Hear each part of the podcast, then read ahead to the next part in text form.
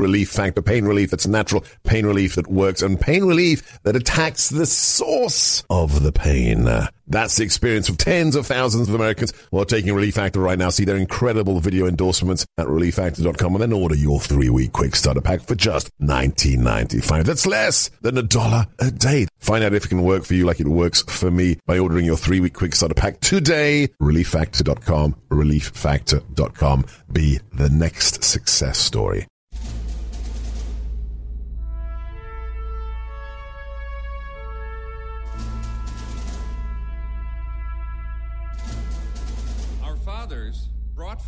Upon this continent a new nation, conceived in liberty and dedicated to the proposition that all men are created equal.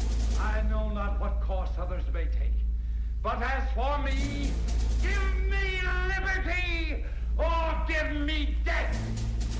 The world will little note or long remember what we say here, but it can never forget what they did here. Ask not what your country can do for you. Ask what you can do for your country. Mr. Gorbachev, tear down this wall. I can hear you. The rest of the world hears you. And the people.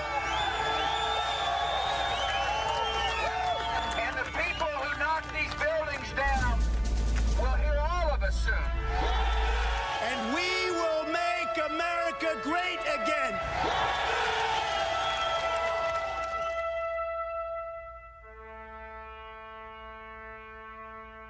This is America First with Sebastian Gorka. Thank you for joining us on America First with today's very special guest host, Cleveland's own Bob Frantz. Greetings and welcome. Greetings from the glorious Midwest and the once beautifully red state of Ohio that is in a very, very dangerous state of flux right now. I appreciate you joining us, as you just heard from Dr. G, who's very, very occupied today in a very, very special place. He is, um, he is at Mar-a-Lago having a series of, shall we call them meetings? Shall we call them strategy sessions? Shall we call them, I don't know, uh, planning sessions? Maybe job interviews with what he uh, respectfully and delightfully calls the boss.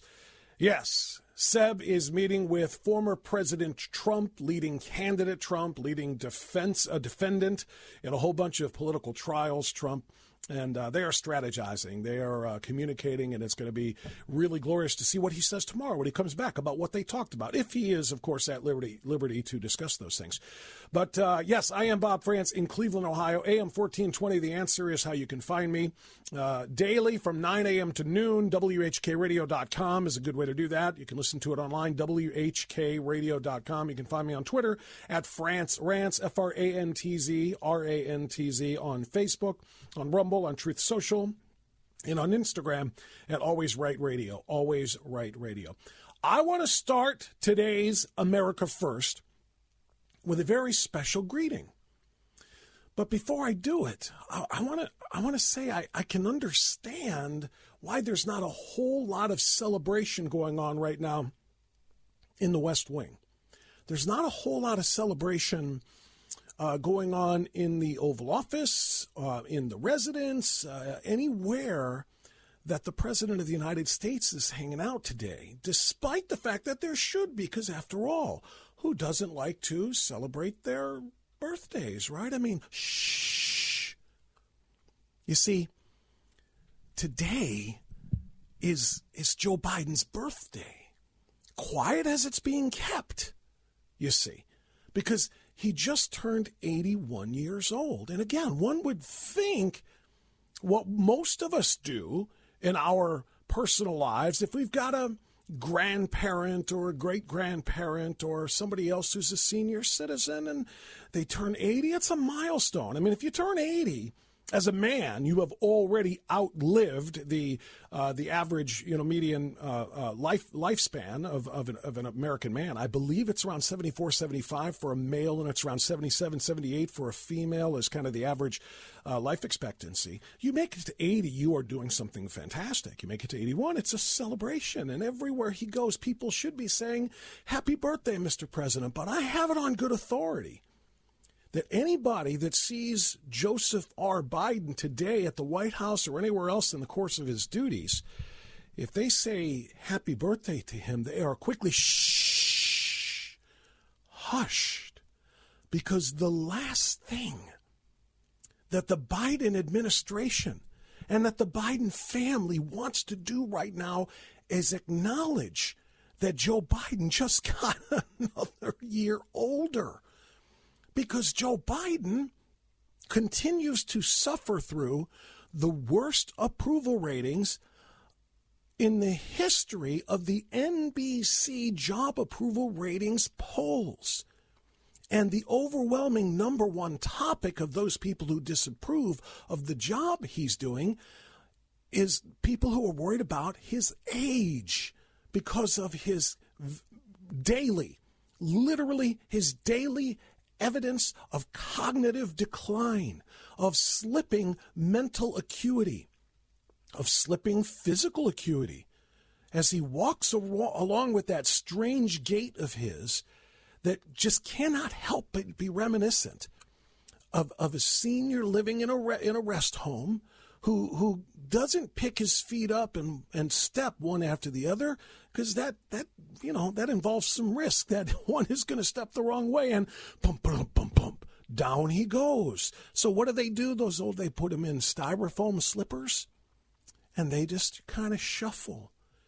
So anywhere joe biden is shuffling along today if anybody says happy birthday mr president shh we're not drawing attention to the president's age we don't want Americans to be worried that he's too old to serve not just this last year of his presidency in term one, but that there would be four more after he wins reelection in 2024. And by that time, he would be 86. So, shh, nobody needs to know that. So, in deference to how they're trying to keep things very, very low key in the White House now, so that nobody really, really, really pays attention to the fact that the clock has ticked one more time. That it complete, he has just completed one more full revolution or orbit around the sun. In deference to that, we're gonna we're gonna keep it really, really low as well. So as quiet as we can keep it, hit it. And crank it up loud and let everybody know the old man in chief, the dementia addled president, the guy who cannot speak, the guy who cannot climb stairs. Today is his birthday. He's 81 years old.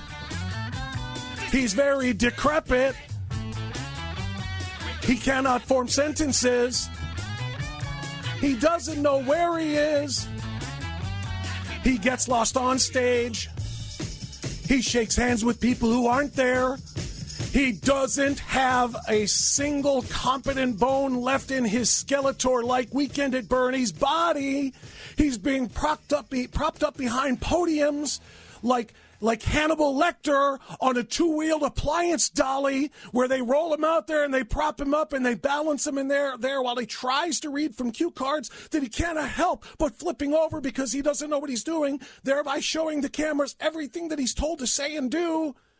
Yes, today is Joe Biden's birthday. Happy birthday, Mr. President. Let's let everyone know far and wide that you are now 81 years of incompetence, 81 years of unable to distinguish between people in your own, to distinguish who's alive and who is not. One of my favorites from his 80th year was when he did not know that a long-time congresswoman from Indiana that he proclaimed to be a friend and a colleague and an ally was dead. Looking around, where's Jackie? Where's Jackie? I don't see Jack. She's dead, sir. Oh, well, then uh, I guess she has an excuse. That was worse than when he told a crippled man to stand up so we can all get a give you a round of applause. Oh, damn, Chuck, I'm sorry. What? It gets worse by the year. Quite frankly, it gets worse by the month, it gets worse by the week, it gets worse by the day, and it gets worse by the hour, which is why there are so few of them that they actually have him working. There are so few of them that they actually have him on the job. What do I mean by that? I mean exactly calling lids by noon, starting the day at 10, calling lid by noon because he's asleep by 12:30. That's what I'm talking about. And the reality is that this old man, which by the way is not a reflection of old men. Period. I have callers to my Cleveland, Ohio radio show who proudly acknowledge I'm in my 92nd year, Bob. I'm in my 90th year, Bob. I'm in my 88th year, Bob, who sound vibrant, not just lucid, but but wise. Uh, uh, uh I mean, extraordinarily uh, well versed on what they're talking about. They speak clearly. They're competent. This guy isn't incompetent just because he's 81, but not every not everybody ages the same. He's incompetent because he's Joe Biden, and his 81 years now are a huge, huge, huge sore spot for the left and for the Biden family and for the DNC. So let's all acknowledge on your social media today happy birthday, Joe Biden, you're 81. You should never, ever win another term in office. You will be an even older, incompetent man. So happy birthday to Joe Biden. We're just getting started on America First.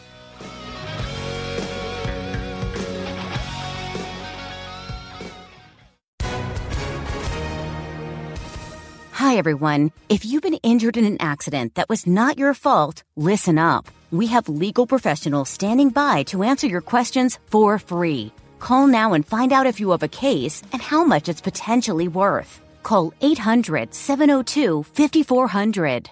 I'm here with spokesman John Wolf. So, John, tell everyone listening who should call right now. Well, Maria, first off, thank you for having me here. It's always nice to answer the listeners' questions.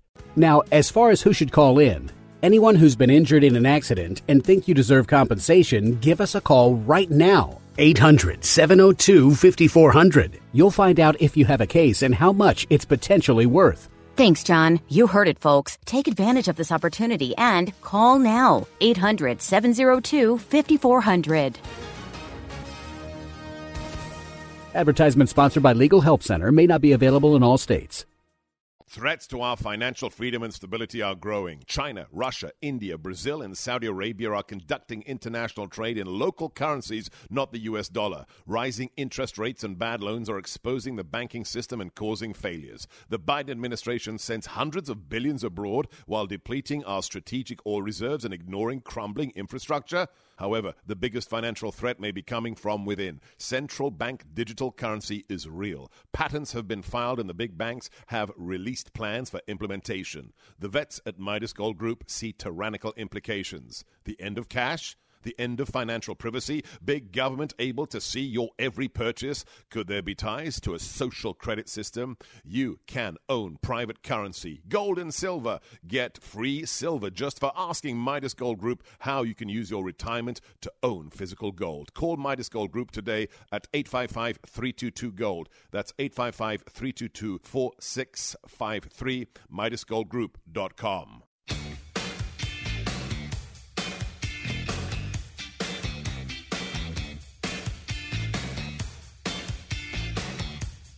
I'm Seb Gorka. Now let's get back to the show with Bob Frantz. All right, thank you, Dr. G. It's uh, 17 minutes before the top of the hour on a Monday, and you know at this time on a Monday what that means. It's time to talk to John Solomon, CEO, editor in chief of Just the News, award winning investigative journalist, joining us now via Skype on America First. John Solomon, good to talk to you. How are you today? Yeah, good to be with you, Bob. Good, doing well. So we're going to talk a little bit about one, one of the, uh, the the more breaking stories last couple of days on Just the News, and it's about Hunter Biden and about how he managed to keep making money even as he recovered from his addictions, and even after he was no longer on the board of Burisma or any of the other uh, uh, countries from China to Romania to Kazakhstan where he was making money, he still managed to do it with the help of somebody named Kevin Morris. John, who the hell is Kevin Morris? Well, Kevin Morris was a gracious donor to Joe Biden's 2020 campaign. He met Hunter Biden, reportedly in the New York Times, uh, through a fundraiser with um, Joe, one of Joe Biden's fundraisers in November 2019 or December 2019. The dates are a little vague, but end of 2019.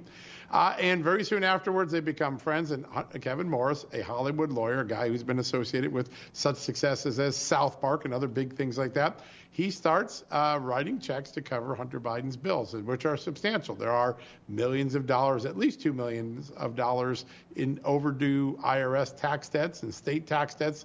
Uh, there is child uh, support due for that uh, child in Arkansas that he fathered. There is uh, a $20,000 a month rent at a California home.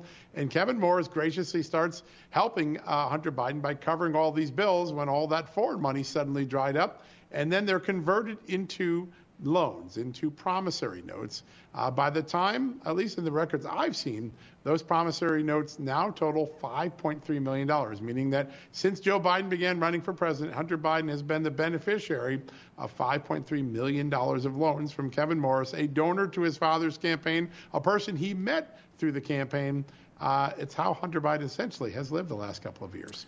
So he's getting all of this money from Kevin Morris. It's now, as you said, been kind of you know transferred into loans from gifts to loans, and it means it's got to be paid back. Right. How how is Hunter paying these these loans back? Do we have any evidence that he is paying these loans back? And what is his so- source of income now that he can continue to live the lavish lifestyle that he has been living, and also paying back five and a half million dollars to Kevin Morris? Yeah, so uh, uh, the paperwork I saw, which is information that federal investigators and congressional investigators have gathered, uh, shows that the uh, interest is being charged at 5% a year on the loan. So uh, that's what the 5% interest is. But none of the repayments are due to begin until October 2025, which means for the whole first term, Hunter Biden doesn't have an obligation to pay anything back. And then they begin a series of payments uh, starting in October 25. Some of them stretch out all the way to uh, 2029. So there's a long grace period before Hunter Biden has to uh, fork over money. By the way, that grace period goes beyond the next time Joe Biden would have to run for re-election, 2024. There's still no requirement for uh, Hunter Biden to pay the money back. That starts in 2025. So that's a fact that has caught the attention of some of the congressional investigators. Um, the only uh, income that I've been able to uh, identify for Hunter Biden beyond the assistance that Kevin Morris gave is that he sold about a million dollars, at least in gross sales, from his paintings through an art deal that he got with Bergès Gallery. Yeah, I sold about a 12 of them, about over a million dollars. One bundle, I think, goes for 875,000 alone. Just a bundle of 11 photos, but uh, paintings. So, uh, but that's another situation where a Democratic uh, donor is uh, or Democratic fundraiser is involved. The original contract lists as the agent a woman who raised money for Joe Biden's campaign. So it now helps us understand why the IRS whistleblowers who testified this summer said, you know, at one point we began looking at whether Joe Biden's campaign was accepting unlo- uh, illegally large gifts.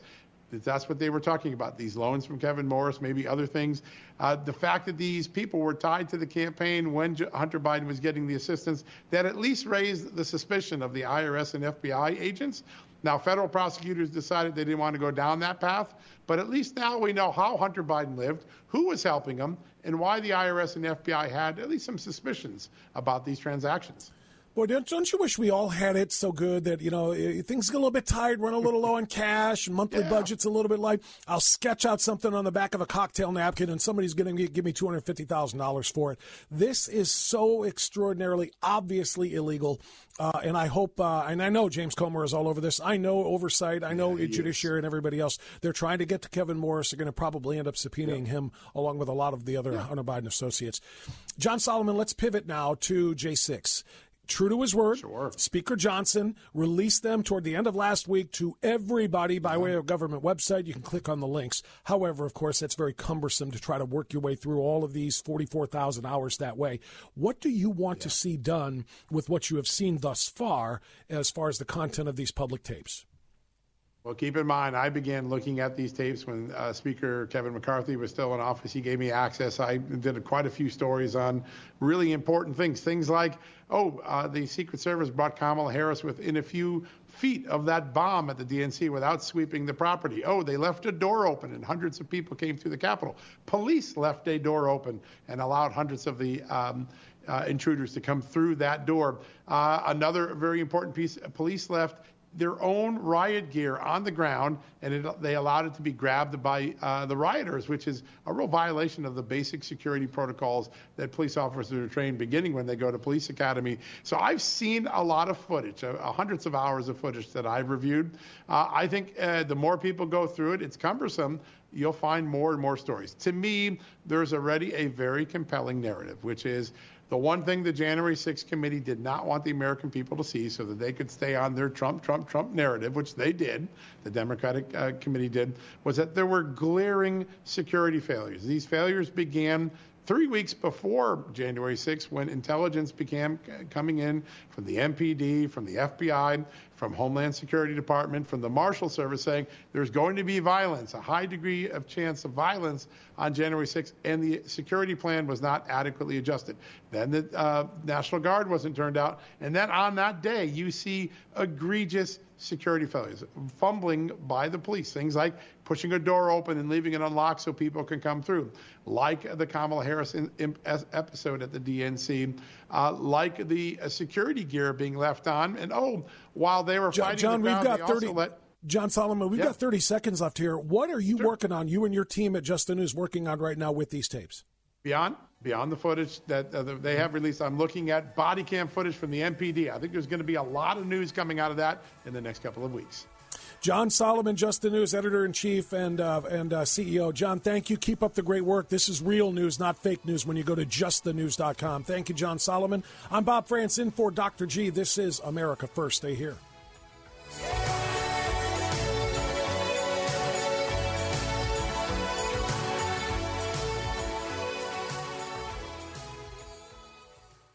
On this My Pillow's 20 year anniversary with over 80 million My Pillows sold. Mike Lindell wants to thank you by giving you the lowest price in history on their My Pillows. You will receive a queen size my pillow for just $19.98 regular price $69.98 and just $10 more for a king size. You will receive deep discounts on all my pillow products such as bed sheets mattress toppers pet beds mattresses my slippers and so much more. This is the time to try out some of their other amazing products you've had your eye on. Go to mypillow.com click on the radio podcast square and use promo code gorka to receive this amazing offer on the queen size my pillow for $19.98 or call 800 829 8468. This offer comes with a 10 year warranty and a 60 day money back guarantee. It's time to start getting the quality sleep you deserve. Go to mypillow.com, promo code G O R K A, or call 800 829 8468 today. MyPillow.com, code Gorka.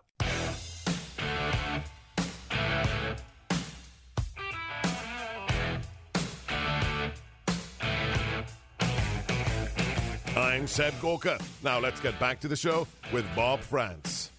Yeah, let's do exactly that. Thank you, Dr. G. 20 minutes after 4 on the East, uh, in the Eastern time zone of things. Uh, Dr. G, by the way, is, uh, he's also in the Eastern time zone, but he's a little further south of where I am right now. He's down, as a matter of fact, at Mar-a-Lago talking with the boss as he so respectfully and accurately refers to former president and potentially future president Donald Trump. So Dr. G is with uh, President Trump today. He will be back in his big chair tomorrow, hopefully with a report on what they discussed.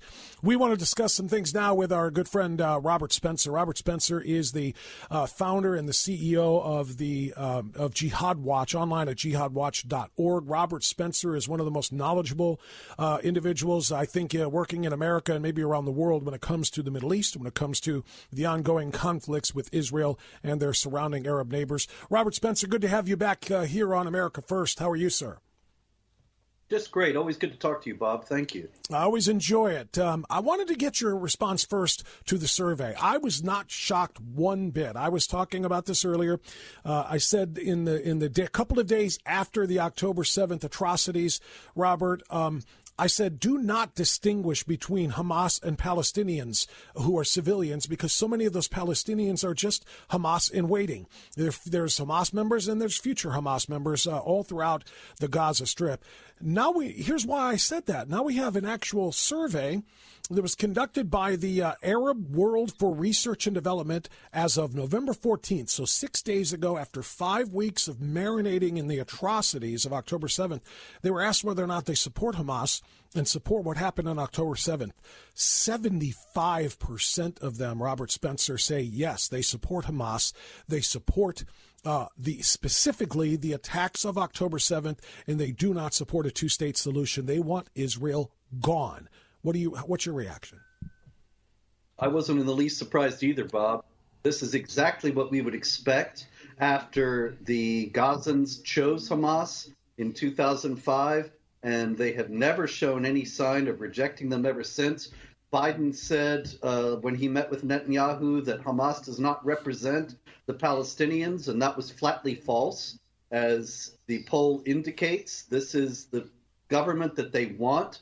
And the fact is, nobody wants to talk about it. Nobody wants to admit it. But what Hamas do is doing is what Hamas did on October 7th is in accord with Islamic teaching and Islamic law regarding jihad, regarding the Jews, regarding the idea of Islamic land and the necessity to drive out those who supposedly drove them out, as the Quran says.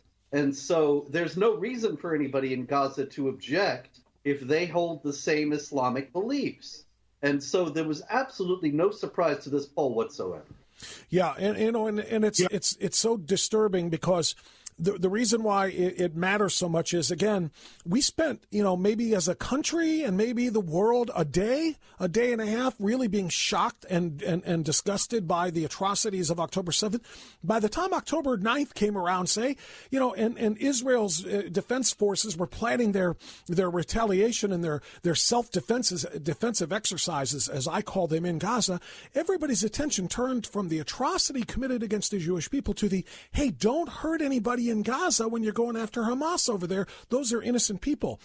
Robert, between that poll and then some of the videos we have seen of the non Hamas Gazan uh, civilians, as they're called, beating, stomping, and desecrating the bodies of the Jews that are being paraded through their streets, shows that these are not innocent people at all, are they? No, uh, I'm sure there might be a few somewhere, but for the most part, you're talking about people who believe in what the Quran says. The Quran says, kill them wherever you find them. It says the Jews are the worst enemies of the Muslims. It says never give, uh, never back down when you have the upper hand. And there's no reason to expect that people who believe that these things are the statements of the creator of the universe are going to act in any different way. And so, why wouldn't they be cruel, brutal, horrific to the Jews? The Quran also says Muhammad is the apostle of Allah. Those who follow him are ruthless to unbelievers, merciful to one another. The problem we have in the West is that nobody ever took Islam seriously as an aspect of the Israeli Palestinian conflict. And yet you look at Hamas's charter and how Hamas talks about, how Hamas leaders talk about the conflict, they all refer to Islam, beginning, middle, and end, and to nothing else. And so if we really want to understand what's going on in Gaza, we have to understand Islam. Well, uh, I'm glad you brought up the Hamas Charter, Robert Spencer. Um, I want to read just one portion of uh, of Article Seven of the Hamas Charter for those who don't know what you and I are talking about. Quote: The day of judgment will not come about until Muslims fight the Jews killing the Jews, when the Jew will hide behind stones and trees. The stones and trees will say, O Muslims, O Abdullah, there is a Jew behind me. Come and kill him. Only the Gharqad tree would not do that because it is one of the trees of the Jews. That is a direct quote from, from Article 7 of the Hamas covenant, the Hamas charter. So for anybody who says they're just trying to be free, they just don't want to be oppressed, they just want to, you know, want to have live in peace. No, they don't. They want to kill every Jew that lives, and it's in their charter. And as we just discussed, Robert, they're supported by 75% of Palestinians in Gaza and the West Bank. Yeah, Bob, and it's not just in the Hamas charter, but that's a statement that's attributed to Muhammad, the prophet of Islam. And so you have the most revered figure in Islam, the founder of the religion, the man who is called an excellent example in the Quran, the man considered to be the perfect man and the model for emulation that every Muslim should imitate. And he's saying the end times, the last day will not come until Muslims kill Jews then killing Jews, you see, becomes a holy, a sacred act. It becomes a, an act of service to Allah. And so it's not murder as we would see it. It is something that they're doing in order to get closer to their God. And that just sounds crazy to Westerners, but we have to understand it from the standpoint of the believing Muslim. Robert Spencer is our guest. He is the director of Jihad Watch. He is one of the most knowledgeable men on the Muslim Brotherhood and the uh, the you know decades long uh, conflict between uh, Israel and what uh, is, I guess, referred to as Palestine, even though there is no Palestine. But Robert. Um, I want to talk about the propaganda war, and I want to talk about the attempt to silence anybody that tells the truth about what Hamas is and what this means also to the United States. There is a political cartoonist, an editorial car- cartoonist whose name is Michael Ramirez. He did a cartoon for the Las Vegas Review Journal. He's a Pulitzer Prize winner, by the way. And his uh, cartoon ran in the Washington Post. And it depicts senior Hamas official, official uh, Ghazi Hamad. You can see it on your screen now if you're watching this show. And he has got well, babies and women tied to his body, a literal human shield. When we use that term, it's not a euphemism. Uh, Hamas fighters hide behind uh, civilians. Well, this particular cartoon shows him with babies and, and women tied to him while he says, How dare Israel attack civilians? Because if they shoot to kill the Hamas terrorists, they're going to hit the. Uh, the uh, the civilians that he is literally hiding behind. We're going to have you on for another segment here because we've got less than 20 seconds here, Robert Spencer. But I want you to see that. I want everybody who's watching and listening to the show to have the ability to see that too. And we'll get Robert Spencer's reaction to that cartoon being spiked as a part of the propaganda campaign in support of Palestinian and Hamas causes. That'll be next as we continue on America First.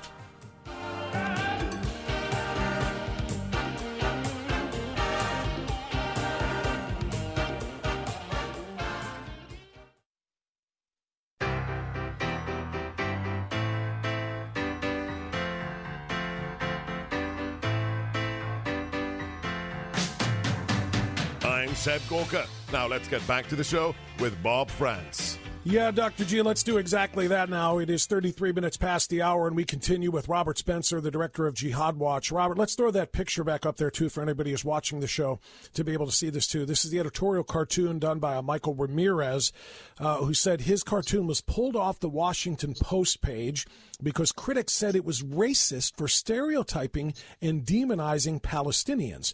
It's a caricature of one specific Palestinian, Hamas terrorist Ghazi Hamad.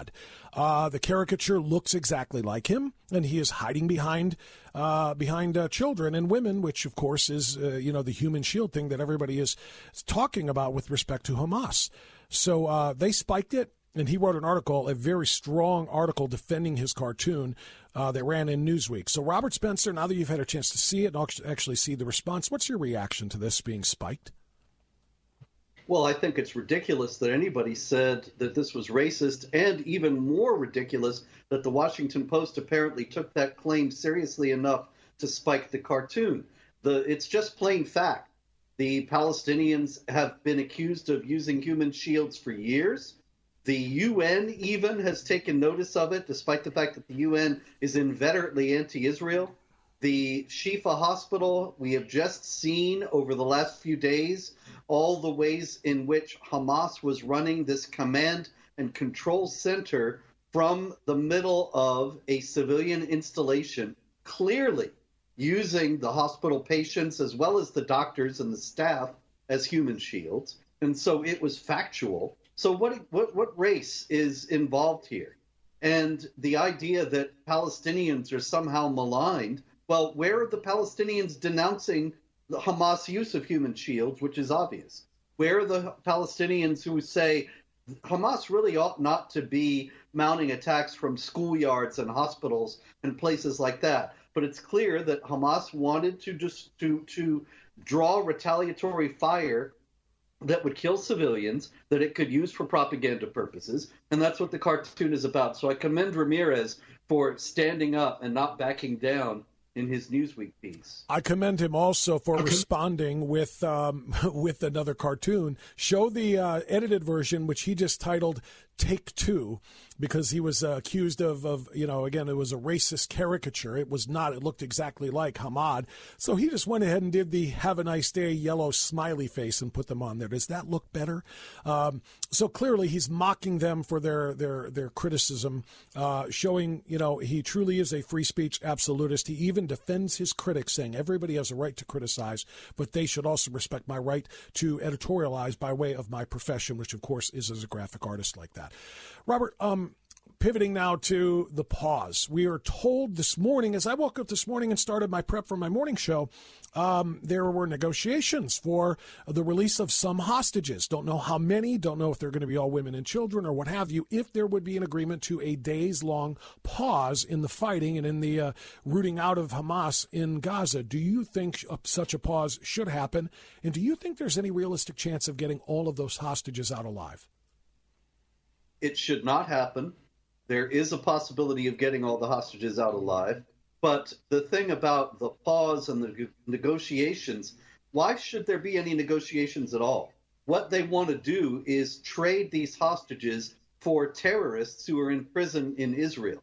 And then those terrorists would just go back to fighting against Israelis. So that would only reward Hamas for taking hostages and give them incentive to take more the last thing they should do is make that kind of an agreement with Hamas. Also, any pause in the fighting at this point will give Hamas a chance to regroup and fight more strongly. As a matter of fact, here again, it all goes back to Islam. In Islam, you are not to ask for a truce with the infidel enemy unless he's about to convert to Islam, which is not in play in this in this issue, or you are losing and you need time to gather strength a pause would be exactly that. Hamas is losing. They need time to gather strength. And now the leftist establishment of the world, Biden, the European Union, the UN, all the rest, they want to give Hamas that chance. Robert Spencer, you have an article on frontpagemag.com today uh, talking about American cities that support Palestine to the point, or, or, what the mythical land of Palestine, but Palestinians, Massachusetts and Michigan cities displaying Palestinian flags in solidarity. How can they express solidarity on American soil for enemies of Israel and enemies of America? It's a terrible thing, really, and it just shows the historical ignorance of the people involved.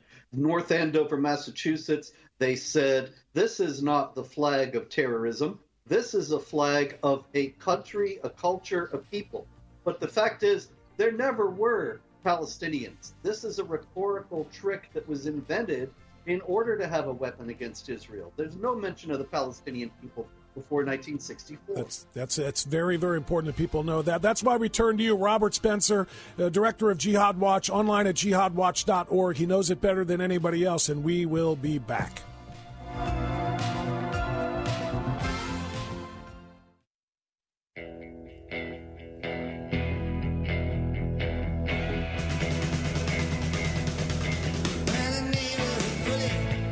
Seb Gorka. Now let's get back to the show with Bob Frantz. All right, it is five, or excuse me, it is 20 minutes uh, past the hour. I say five because I'm in Eastern time zone. If you were in the Pacific time zone, it would be past three now that it's only a two hour difference. You understand. Uh, thanks for being with us uh, live in the ReliefFactor.com studios of Cleveland, Ohio, AM 1420. The answer. Joined now on America First by Darren Beattie of Revolver News as we talk about uh, Speaker Mike Johnson doing exactly what he promised he would do, and that is deliver uh, the 44,000 hours or so of J6 tape to the American people for everyone to see. Darren Beattie, thanks for the time. Good to have you here on America First. How are you? Great to be here. Thank you. Good to talk to you. I'm so glad that we finally got this. You know, there's a number of things that we have to ask about this. First of all, you, like everybody, has probably been combing through as much of it as you can. It's hard to, you know, kind of find your way through 44,000 hours of tape waiting to stumble across the things that are the most valuable. From what you have seen that has been presented, what's your reaction to uh, to the way it has been presented? J6 has been presented as an insurrection. Well, from my personal perspective, I've been deeply steeped in this for many years, and so it's really nothing new narratively. I think what's, you know, we've already known that the Capitol Police opened the doors. We've already known, based on existing footage, that the Capitol Police gratuitously provoked violence um, with the flashbangs and everything. So, all of these things we've already known based on pre-existing footage. And so I think the significance of this recent release, and it is significant, don't get me wrong, is simply in reinforcing the narrative that those who've looked at things closely already knew was the true narrative and disseminating this widely throughout Twitter, X, and other platforms so people who haven't paid close attention to this can finally see and say, look, this video footage directly and dramatically contradicts the official narrative that's been shoved down our throats day in and day out for years. Yeah, it really has. Darren, I did see, we're talking to Darren Beattie. he's the founder of Revolver.news. Um, I did see something I had not seen before in the previous uh, iterations, you know, what Kevin McCarthy released to Tucker and what Tucker presented before. Um, and that is Jack Posobiec uh, posted the video, among others. That's where I happened to see it this morning of Capitol Police shooting into the crowd without warning from perched positions. I had not seen that before. Is there is there more of that? And what do you make of that, Darren? Well, again, I mean, these things for for those who had been really looking at this stuff, this is already well known. But the fact that you're saying you've seen this for the first time indicates how significant this is. A lot of people are mm-hmm. seeing this for the first time because you know people have busy lives and you can't do a deep dive on everything and um, it's important to constantly re-up the correct narrative in people's consciousness um, because you never know when somebody's going to see it for the first time and say, "Oh, you know, everything they told me was a lie." And this is indeed dramatic footage of the cops shooting into the crowd, and again, totally gratuitous, um, unprovoked, unnecessary. And addition, in addition to undermining the official regime narrative of what I've called the Fedsurrection for quite some time now, I think it's particularly subversive coming out now because there's an unavoidable, um, if implicit, comparison to the recent left wing protests you've seen, for instance, outside of the DNC building. Right.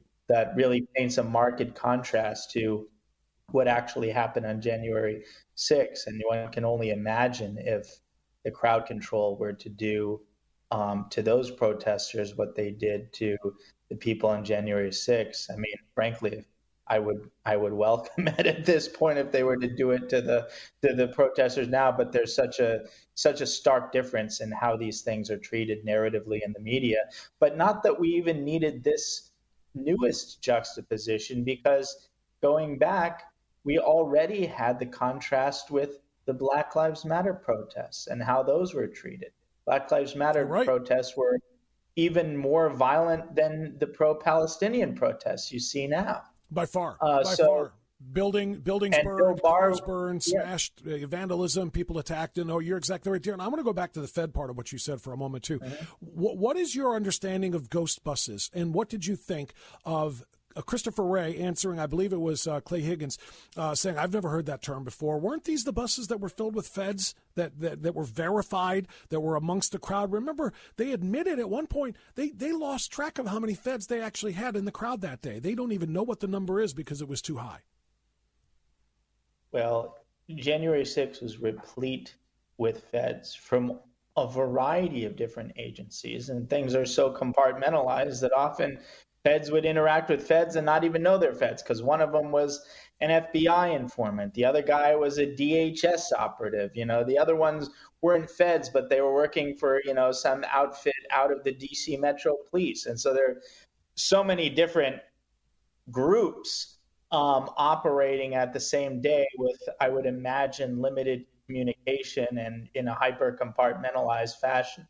Well, we saw that in some of the we saw that on, on some of these new videos, didn't we, Darren? Where one is arresting the other or something, and the one who's being arrested kind of has to flash his badge to show, no, I'm on, um, I'm, I'm, you know, embedded here with you guys or or with my crew, and you guys, I'm one of you. We're on the same side here. Those are some of the things again that I did not see from the original release, uh, you know, that Tucker had. This is new stuff, and this is shocking. Yeah. As for the badge, I'm not sure if we're thinking about the same one, but my understanding is there was some kind of ambiguity as to what that was. I don't know if that was ultimately confirmed to be a badge or if we're thinking about the same video. But the long story short is yes, there are undercover cops everywhere. There were feds everywhere. This has been substantiated for a long time. Not, I mean, Revolver News is known for introducing the Fed Fedsurrection thesis into the national conversation. But this stuff has been well known. The, the New York Times did a piece begrudgingly years ago acknowledging that the FBI had multiple informants in the Proud Boys who were reporting on the developments of January 6th in real time and even from inside the Capitol as the event um, was unfolding. So, um, absolutely. As for the buses, um, there is an important uh, uh, issue that called the hippies for Trump van, people used to call it. And we reported on this extensively in a very early piece years ago. One of our, uh, one, uh, I think it was part two of our two part Meet Ray Epps series. And yeah, there was a bus that was stopped right outside of the Department of Justice on January 5th with explosives and they arrest, you know, they took down the people's names and everything. And You'd think, in light of something like that, with "Stop the Steal" written on the bus, of course, and the and the people in the bus very suspicious. Even with something like that, you would think, okay, now Nancy Pelosi, the mayor of D.C., would finally re- relent and allow the heightened security that Trump administration had been pushing for. Yeah. They requested and did indeed push for. Darren, Darren, we're going to need a we're going to need a timeout here, but there's still three elements I want to ask you about. One is about what the, what this the, the revelation of all of these new tapes might do to existing uh, political prisoners for J6. Two, the J6 committee and whether or not investigation should be done. And three, whether a separate investigation into the feds that were there and what their responsibility was in all of this. I'm going to ask you to answer all three of those on the other side. Bob Frantz in for Dr. G. We'll be back.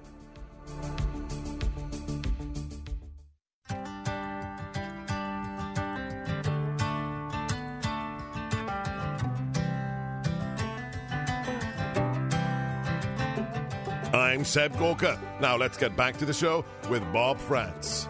Yes, and back to our conversation with Darren Beattie of uh, Revolver.news. He's the founder, and it's a tremendous site. I love what I love about the Revolver homepage, by the way. There's no fancy stuff, there's no pictures, a bunch of graphics. It's just straight up here are the stories. Here's what you need to read. Great stuff there. Let's talk now about uh, the committee. Darren Beattie, the J6 committee, did everything they could to hide the reality of what those videos were going to show.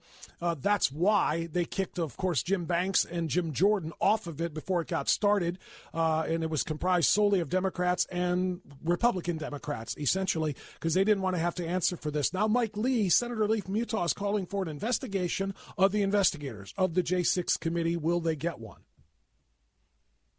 Well, I certainly hope so. It remains to be seen, but you're absolutely right in your characterization of the committee. I used to describe it as a committee comprised of Democrats who hate Trump and his supporters and Republicans who hate Trump and his supporters yep. even more. You could argue that Liz Cheney and her ilk and Adam Kinzinger, Kinzinger yep. the man who cries, um, you know, these people hate Trump and his supporters. And, you know, Kinzinger, he's never encountered a Trump supporter that he didn't want to see rotting in jail for 50 years. With one exception, there's one January 6th participant that he actually bent over backwards to defend, and that happens to be Ray Epps. So I think people can put two and two together on that one. Yeah, absolutely right. And speaking of the prisoners, I'm glad you brought that up because that was going to be one of the other one of the three follow-ups I wanted to have with you. Do you think the presentation, public uh, release of all of these tapes, will give some of these political prisoners a little bit of hope that they can get out from underneath the uh, the, the heel of the government on their throat, which has been there for some of them for literally three years, including those being held without trial? Well, that's a tough question because you know, this footage has been available to defense counsel, uh, you know, prior to being, having been made public. So any kind of potentially exculpatory material presumably would have already been available. So on that basis, I wouldn't want to encourage any false hope. There is a possibility that this will enhance public pressure. Thank you. Um, that could redound to the benefit um, of these uh, unjustly imprisoned individuals, but it could work the other way too because it could strengthen re- the resolve of the Department of Justice. So there's just a lot of variables in there, and the way that the January 6th defendants have been treated is just atrocious. It's it's beyond you know third world. It's beyond banana boat. This is mm-hmm. um, you know gulag territory. Really genuine political prisoners, many of them um, and it's uh, just really obscene. Yeah, kept in isolation, kept in conditions that are worse than Gitmo, according to those who have seen Gitmo. I can't speak to it, but others who have say that. And and and, and you just nailed it because it's yeah, sure those things were made available to defense attorneys, but to the public, no, not until now. And that pressure, I would hope, as well as getting into the ears of their representatives in Congress to say this is not going to stand. We had no idea, now we do. So that's a big part of it. Last question for you, Darren, is about the feds. Once again, going back to them now. To my knowledge, and I don't have great knowledge because I'm not a cop nor am I a lawyer, but I don't think a cop who is infiltrating, for example, a drug gang or a drug cartel is allowed to, in order to establish his cover, uh, use drugs. They're not allowed to commit crimes. They're not allowed to stick somebody up if they're, you know, trying to prove their mettle and so forth. They can't commit crimes. If that's true, and I don't know that it is, how can the feds who were there on the ground on J6 screaming, let's go, we got like Ray Epps and others, we got to get in there, we got to get in there. They're encouraging people to go in, which is just as much conspiracy to commit an insurrection as, for example, uh, the leader of the Proud Boys, uh, Enrique Tarrio, who was not even in D.C. that day.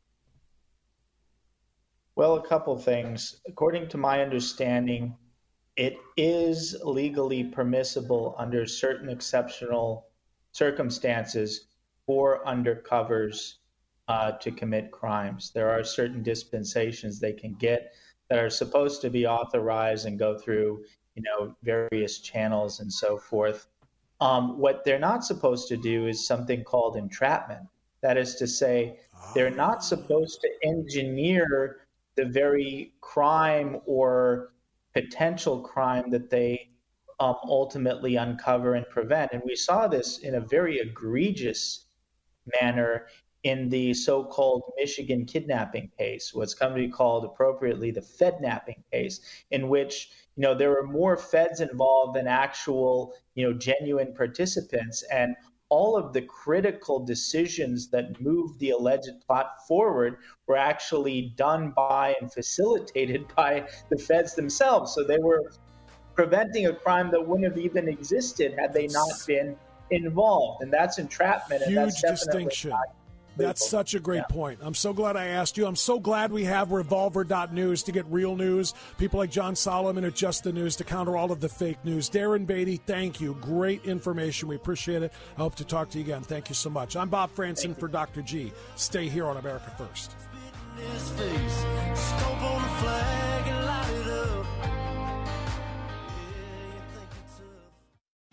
Three star general Michael J. Flynn, head of the Pentagon Intelligence Agency, knew all the government's dirty secrets. He was one of the most respected generals in the military. Flynn knew what the intel world had been up to, he understood its funding. He ordered the first audit of the use of contractors. This set off alarm bells. The explosive new documentary, Flynn deliver the truth, whatever the cost, and covers the facts behind this scandal. Flynn told the truth. He was the most dangerous person for Donald Trump to hire. I find out the worst enemy that I'm going to face in my life is right here in America. They took my assessment and they wanted me to change it. And I was like, I'm not changing it. They had to get rid of Flynn. With in depth interviews, archival footage, and never before seen personal records of the man behind the headlines. I just felt like I was drowning. Flynn, deliver the truth, whatever the cost. Available now. Watch it today. Go to salemnow.com. Salemnow.com.